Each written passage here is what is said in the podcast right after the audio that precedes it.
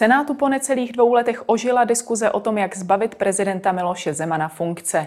Zahraniční výbor Horní komory se minulý týden usnesl, že není schopen úřad vykonávat, je dezorientovaný a jedná bez koordinace s vládou. Uspěje argumentace před Senátem a sněmovnou, jde o útok na ústavnost, jak říká prezidentský mluvčí. Začíná Epicentrum s Markétou Wolfovou. Vítejte.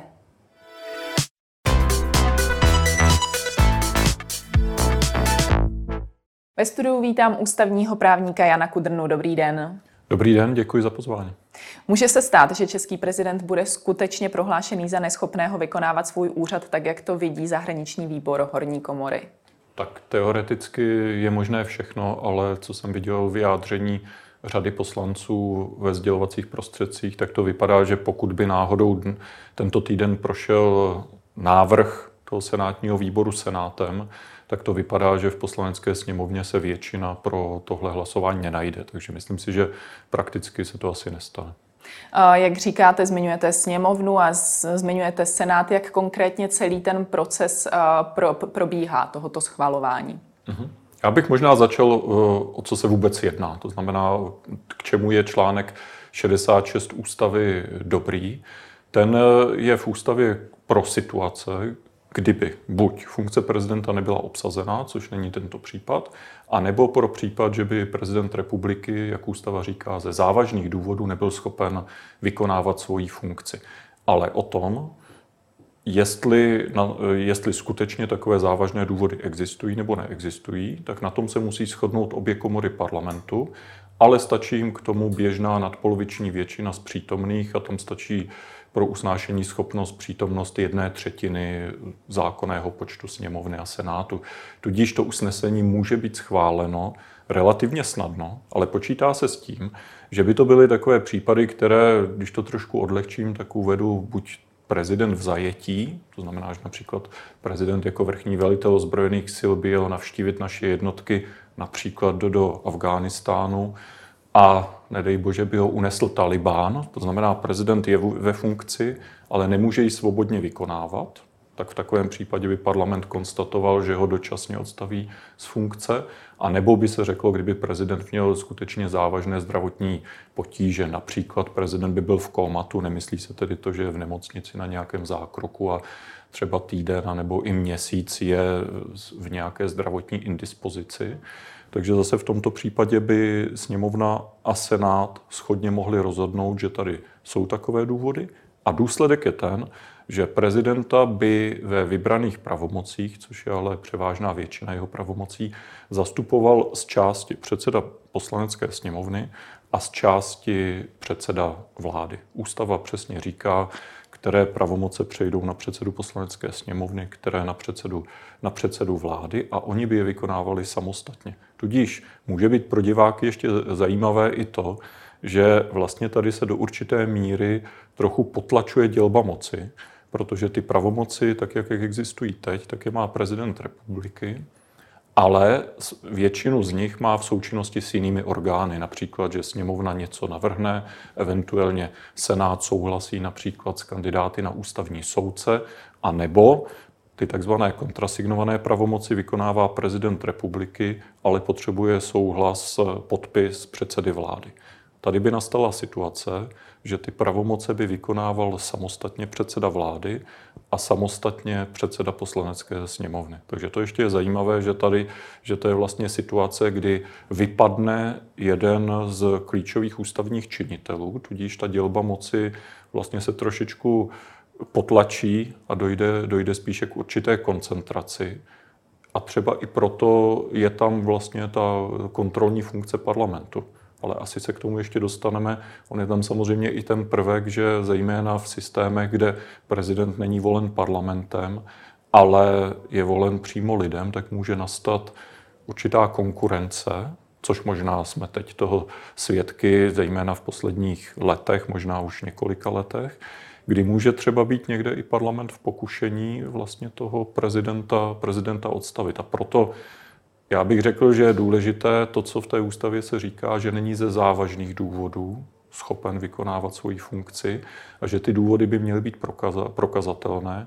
Konec konců prezident republiky má možnost se bránit ústavního soudu v řízení, které by od zahájení do konce mohlo trvat podle zákona jenom 15 dní. A v zákoně ústavním soudu je řečeno, že komory parlamentu musí předložit doklady o tom, že prezident není schopen vykonávat svoji funkci.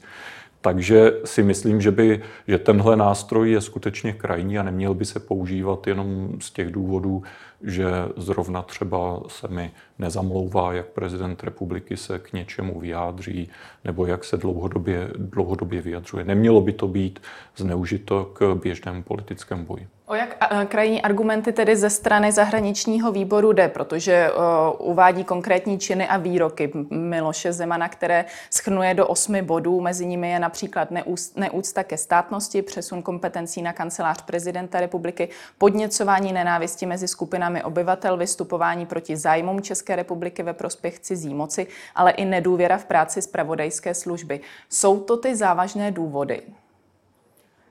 Já si myslím osobně, že tohle samo o sobě nejsou důvody podle článku 66 ústavy. To znamená, o tom eh, nejsou to důvody pro uplatnění tedy toho opatření, o kterém jsem teď mluvil a o kterém mluví, mluví příslušný výbor Senátu.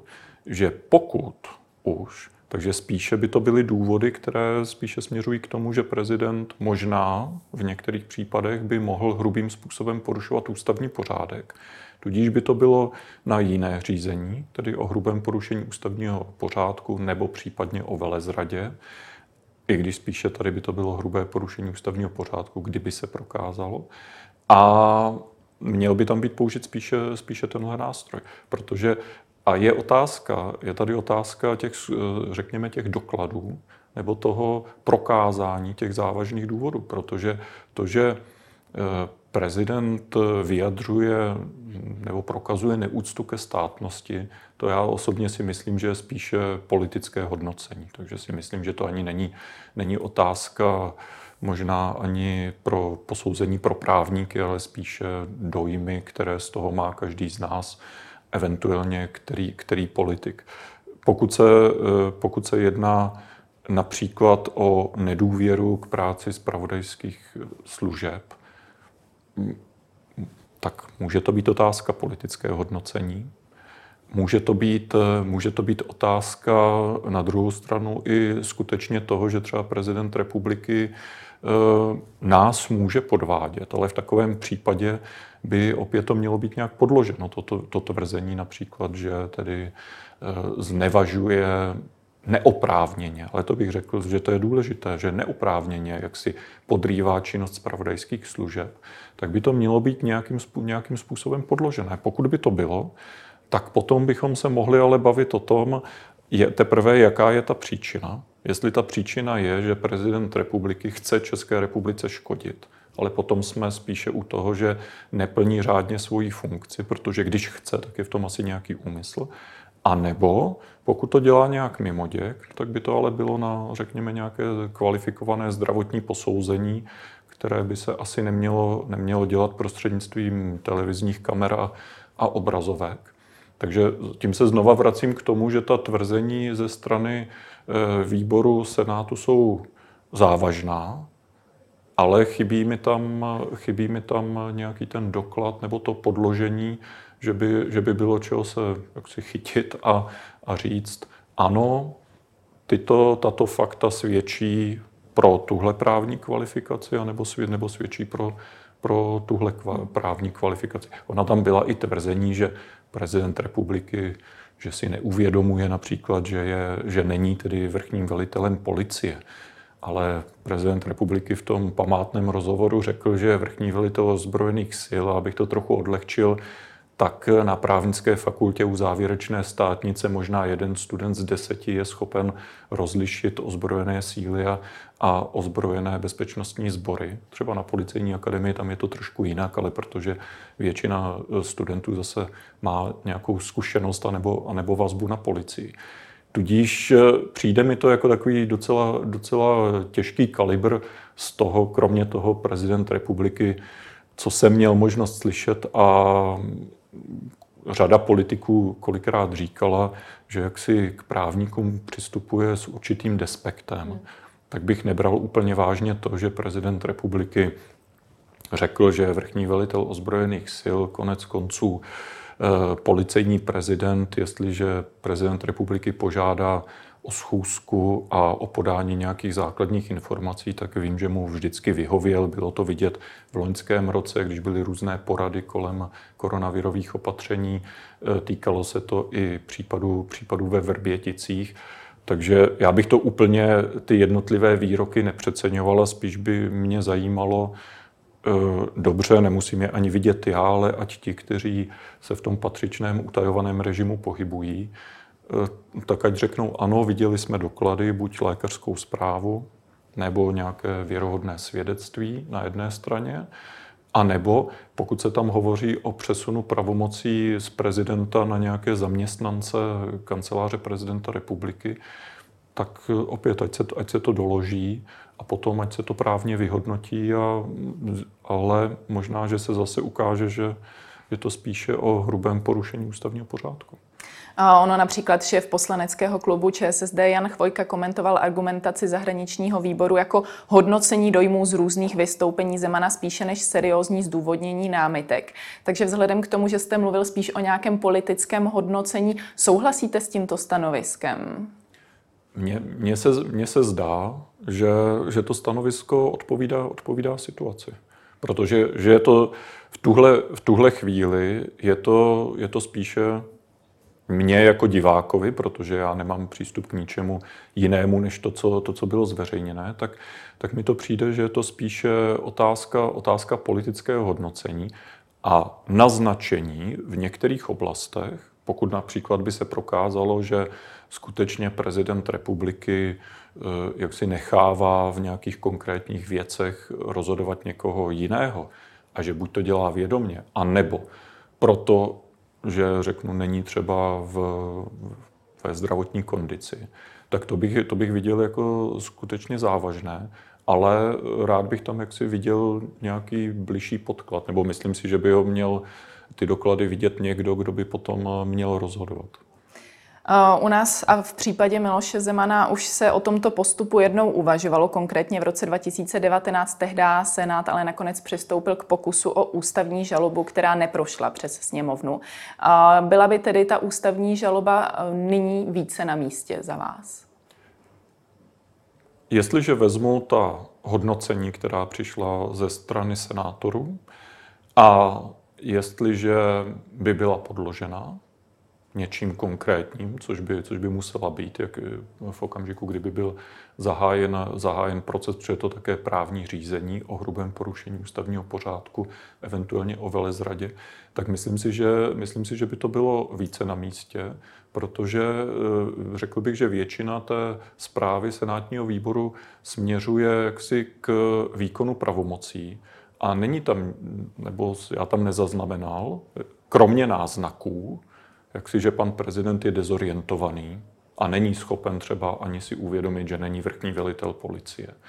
Tak ale nevidím tam, nevidím tam jaksi náznak eh, nebo nějaký konkrétní eh, doklad toho, že prezident republiky by nebyl schopen vykonávat svoji funkci. Takže spíše, spíše to vypadá na to, nebo možná by z toho vyplynulo, že senátoři tvrdí, že prezident jaksi vědomně a úmyslně eh, neplní svoji funkci No a potom, potom by to bylo pro řízení podle článku 65 ústavy. A tam je ovšem ta potíž, že to je, že to je řízení dosti náročné, protože v obou komorách se vyžaduje ústavní většina.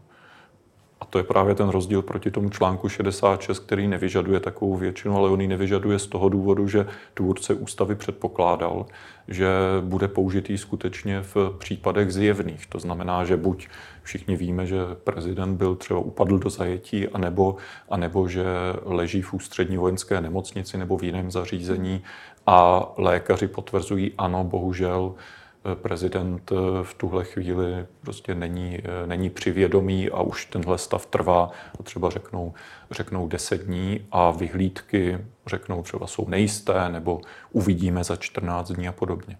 Takže proto si myslím také, že ústavodárce tam tu většinu nechává jaksi relativně nízkou, protože počítá s tím, jak si, že tam bude jakási přirozená vnitřní brzda, že, že poslanci jaksi před těmi situacemi, že nebudou poli, politika nebo nepovedou politický boj přes jakési virtuální ordinace lékařů, kde tedy ten prezident republiky, ale ani ti senátoři, pokud vím, nebyli.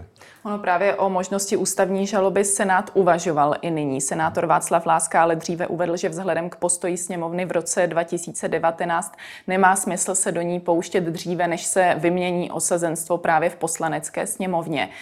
Je to tedy ten důvod, proč nyní sáhli právě po tomto postupu, že má vlastně, řekněme, jednodušší průchodnost přes Senát i sněmovnu? To byste se musela, musela zeptat iniciátorů a těch senátorů, kteří, eh, kteří zatím stojí, eventuálně pod tou zprávou, zprávou jsou podepsaní, jak, jaká, je, jaká je jejich motivace. Můj dojem, jakou to, jakou to bere souslednost a některé nepřímé náznaky mě vedou, vedou k tomu, že ti senátoři přemýšlejí, ti konkrétní, které třeba jste jmenovala, tak eh, že možná přemýšlejí takhle, takhle takticky. Ono je potřeba současně ale říct, že ústavní právo je do značné míry a procesy v něm jsou do značné míry provázané s politikou. A eh, samozřejmě měla by existovat co největší snaha tu politiku z těchto procesů oddělit. Protože jde zkrátka o příliš vážné věci, jestliže chci o komkoliv říct, a hlavně tedy to potom formálně realizovat, že je v podstatě nesvéprávný a odstavit do funkce, tak si myslím, že by to mělo být provedeno skutečně jenom v případech, kdy proto jsou důvody. To znamená, jestliže říkám, že prezident republiky není způsobilý k výkonu funkce, tak to se rozumí, že zřejmě tedy psychicky, tak bych to měl říkat asi v okamžiku a zejména uvažuju-li o spuštění nějakého právně politického procesu, kdy to je skutečně podložené. Podobně, jestliže eh, chci operovat s pojmem velezrada, tak mi přijde, že už, to je, že už to je poměrně vážná věc a opět mělo by to být co nejpodloženější. Ale existuje tam, protože politika je o uplatňování moci, a vlivu, tak existuje tam samozřejmě i ten prvek politický a určité pokušení. A samozřejmě každý třeba vnímá s jinou mírou citlivosti, že tohle je ještě otázka politická, ale tohle už je otázka, kde si myslím třeba, že jsou porušené některé základní zásady, řeknu, zahraniční politiky České republiky, útočí se vlastně na její svrchovanost a podobně. To je potřeba taky připustit. A v obou těchto procesech je to, je to navzájem propletené. Já, protože jsem právník, tak mm, upozorňuji na tu právní stránku věci, třeba i z toho důvodu, že pokud, pokud neuspějete, tak, tak to je pro politika, řekl bych, velká prohra, ale znamená to nakonec i devalvaci, eh, devalvaci jeho postavení, ale i celé té procedury. Protože třeba někdy v budoucnu příště, když by to skutečně bylo na místě, tak už si řada lidí řekne, aha, no ale vy už jste přece tady zkoušeli toho prezidenta odstavit jednou, po druhé a zkoušeli jste třeba předchozího prezidenta odstavit, to je zase nějaká mocenská hra. Jako je to v té pohádce, že jo, o tom pasáčkovi, který si dělal legraci a volal, že jo, vlk, vlk a vlk nebyl dvakrát a pak, když skutečně vlk kovečkám už přišel, tak vesničani už řekli, no jo, no tak to teď už, to už, tě, už tě známe a dopadlo to špatně. Hmm. Nějaké konkrétnější dopady uh, na senátní výbor by mohl mít uh, ten neúspěch v této kauze? To by, to by neměl. Jestli myslíte třeba v tom smyslu, že by, že by hrozilo například uh, si obžalování z trestného činu, křivého obvinění a podobně, tak s tím ústavní systém, systém nepočítá. Tady už se pohybujeme, řekl bych, právě v té rovině ústavně právní nebo ústavně, ústavně politické, kdy už, kdy už je to mezi kdy už ta sankce vlastně někdy ta politická a společenská je významnější než, eh, než třeba nějaká možná, možná sankce právní. Kromě toho, eh, mluvil jsem o tom možná až příliš obšírně, ale asi z toho vyplývá, že, že někdy ta hranice je mezi, mezi tím, co je politické a co je už třeba porušení ústavy, tak může být poměrně tenká. Někdy třeba i to obstarání důkazů může být eh, relativně obtížné, protože ono zase jak někoho, zejména prezidenta republiky, třeba dotlačit k tomu, aby se podrobil nějakému lékařskému vyšetření, zejména ještě nějakému psychologickému nebo třeba psychiatrickému. Takže ono, to, to už jsou tady už taková šedá zóna. Samozřejmě, jestliže máte nějaký trestný čin, řekl bych z takové běžné kriminality, může to být, může to být krádež, ale může to být třeba i násilná kriminalita, zejména je-li zdokumentovaný, tak může být daleko snadněji, snadněji doložitelný protože tam ta, tam ta hranice mezi tím, co je přijatelné a co není přijatelné, je jasná a důkazy, zejména máte-li důkazy, no tak, tak potom ta situace, vlastně tam není o čem mluvit a každý člověk to jasně pozná. Když to, kdy například mm, se jaksi vyjadřujete ve prospěch zahraniční politiky České republiky, tak to už, je, to už je složité, protože všichni chtějí například obchodovat s Čínou na jedné straně, jaksi jako nějaká ekonomická diplomacie, tak to je neustále, že musíme se diverzifikovat náš vývoz a, a Čína je perspektivní trh. Ale na druhé straně, e, jako pokud možno, aby tam, aby tam nebyli žádní Číňané a neby u toho a nebyl tam, a nebyl tam žádný režim, protože ten, ten režim není úplně stejný, jako je v Evropě a jaký, jaký bychom třeba chtěli, aby, aby, byl, aby byl v České republice. A teď vyslovíte se, jak si budete konat ve prospěch našeho exportu eh, v Číně, ale současně to znamená, že s tou Čínou musíte jednat a to už znamená to, že to, že ten režim legitimujete a už se pohybujete poměrně na tenkém ledě a blízko té hranice, co někdo může označit, že to už je nevhodné, nebo to už je dokonce nějaké podlézání totalitnímu režimu. A co někdo řekne, no to se, obchodník řekne, to se nedá nic dělat, když chcete prodávat, tak zákazník musí být spokojený, nemusíte s ním se vším souhlasit, ale uh, musíte se s ním umět dohodnout. Že? A kde je ta hranice? Jakou formu tedy uh, může mít právě obhajoba ze strany prezidenta, kdyby na to chtěl přistoupit, že se chce obhájit, uh, že jsou ta nařknutí vůči němu lživá? Tak prezident, prezident by měl samozřejmě několik možností. Měl by, měl by možnost, což si myslím, že už se v tuhle chvíli nakonec děje prostřednictvím jeho mluvčího, mohl by se eh, bránit, řekněme, prostřednictvím veřejnosti. To znamená ve veřejném prostoru. To už eh, mluvčí prezidenta republiky reagoval, takže to je jedna možnost.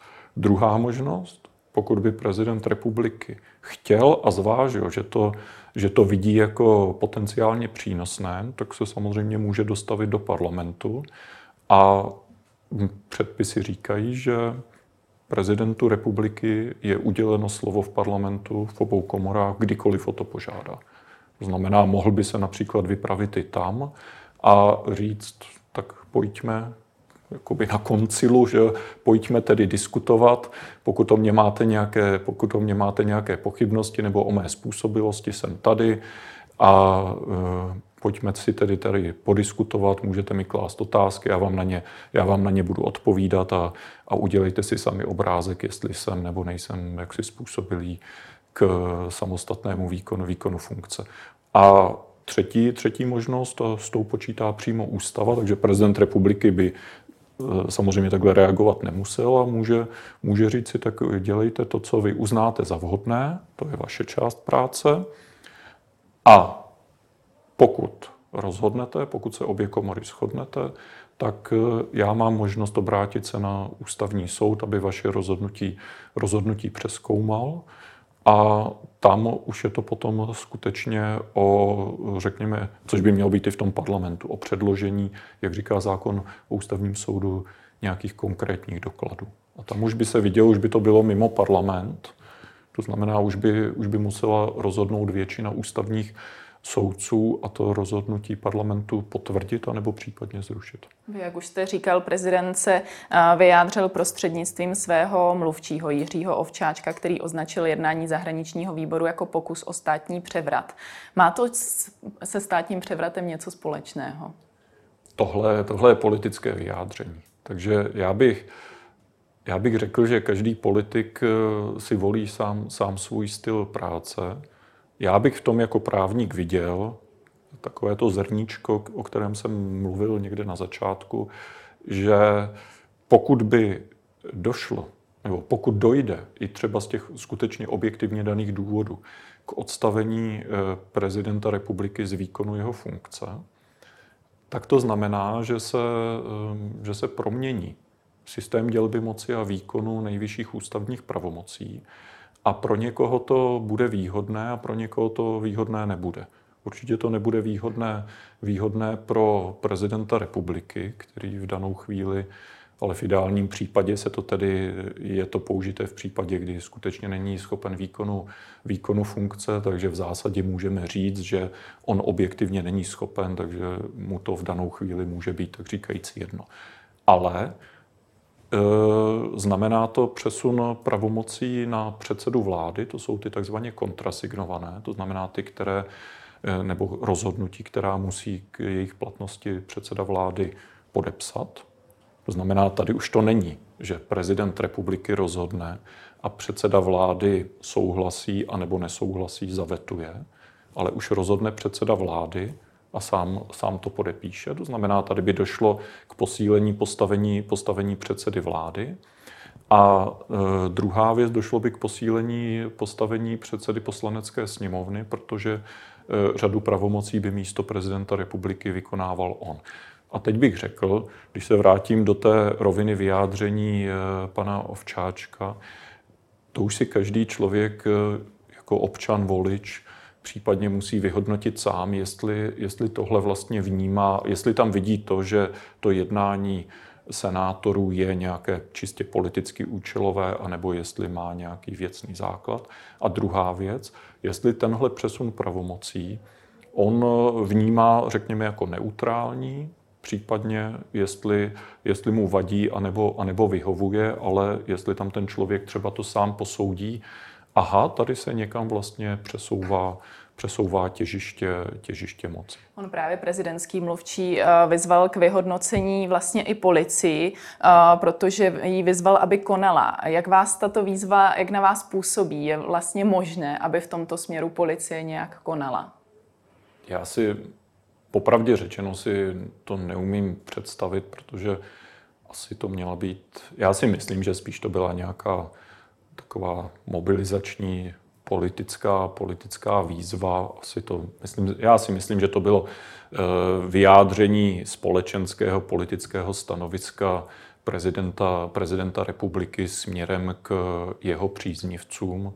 To znamená, že ten, řekněme, pomyslný politický výstřel vyšel, vyšel ze Senátu a tohle, tohle je reakce prezidenta, prezidenta republiky v tom procesu, který zatím politickém, který se ale může stát i tím procesem právním a který zatím zdá se bude pokračovat.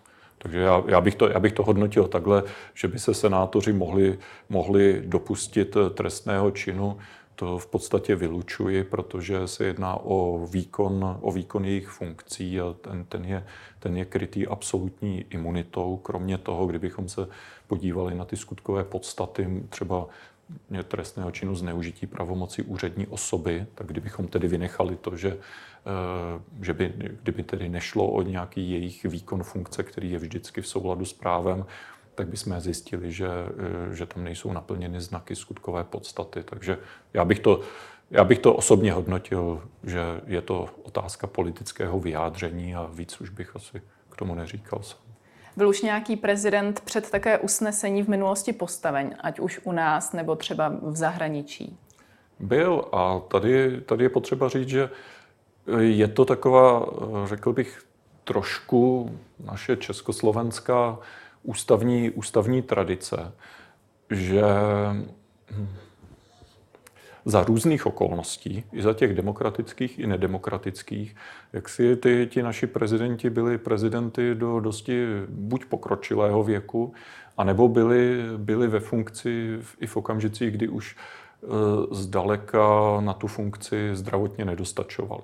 Takže Já bych začal od toho, co neskončilo ještě, tak, ale byl tam i jeden takovýhle formální, formální krok, že byl prezident republiky přímo zbaven, zbaven funkce. Ale když se podíváme, prezident, prezident Masaryk, ten abdikoval, abdikoval, řekl bych, o několik let později, než měl. Protože abdikoval v situaci, kdy už si zřejmě, kdo ví, eh, možná ani jako neuvědomoval v plném, v plném rozsahu, eh, jak si tu pozici, ve, ve které se nachází. Když to potom vezmeme chronologicky, tak Emil Hácha, tak ten v podstatě byl, byl ve funkci, když už eh, tu funkci také vykonávat neměl, ale byl tam udržovaný zase z nějakých důvodů takticko-politických a možná i strategických.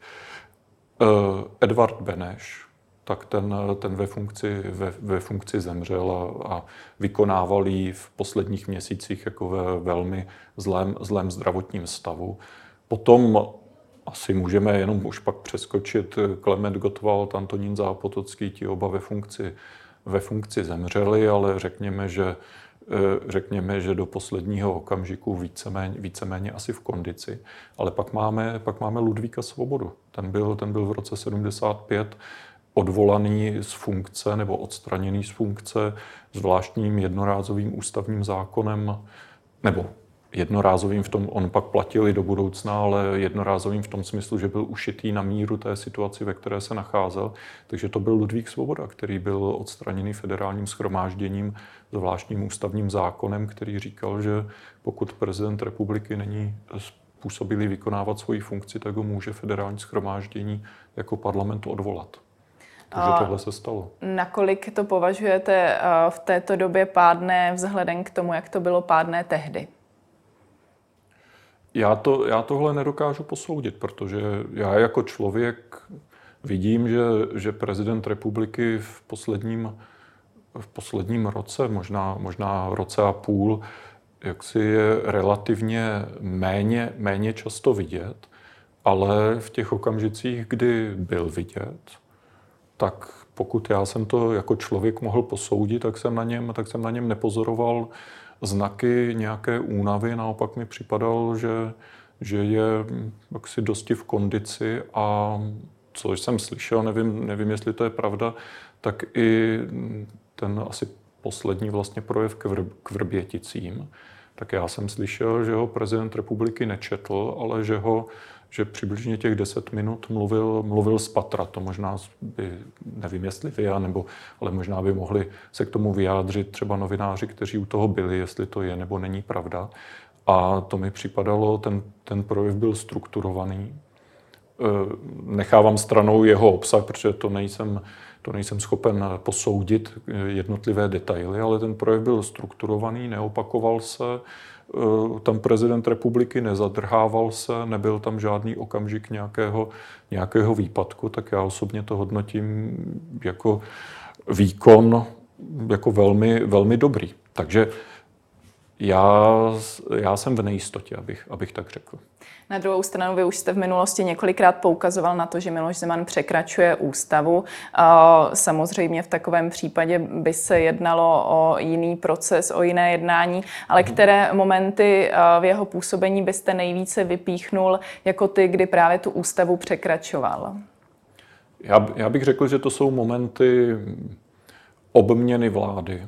A zejména, zejména v těch momentech, kdy předseda vlády jasně eh, prohlásil, že nějakého člena vlády chce odvolat a prezident, a prezident republiky ho neodvolal, řekl bych, v nějaké rozumné lhůtě. Já nepatřím mezi ty lidi, kteří, kteří by tvrdili, že eh, jestliže předseda vlády dneska v poledne oznámí, že navrhl odvolání nějakého člena vlády, takže se to musí stát ještě dnes večer nebo zítra v průběhu dne. Já si dokonce, já si dokonce myslím, že eh, prezident republiky, jestliže usoudí, že o tom, jak si ještě chce s předsedou vlády promluvit, zejména pokud to není situace, která by nějak nazrávala, ale která přijde víceméně jako aspoň pro diváky jako blesk z čistého nebe.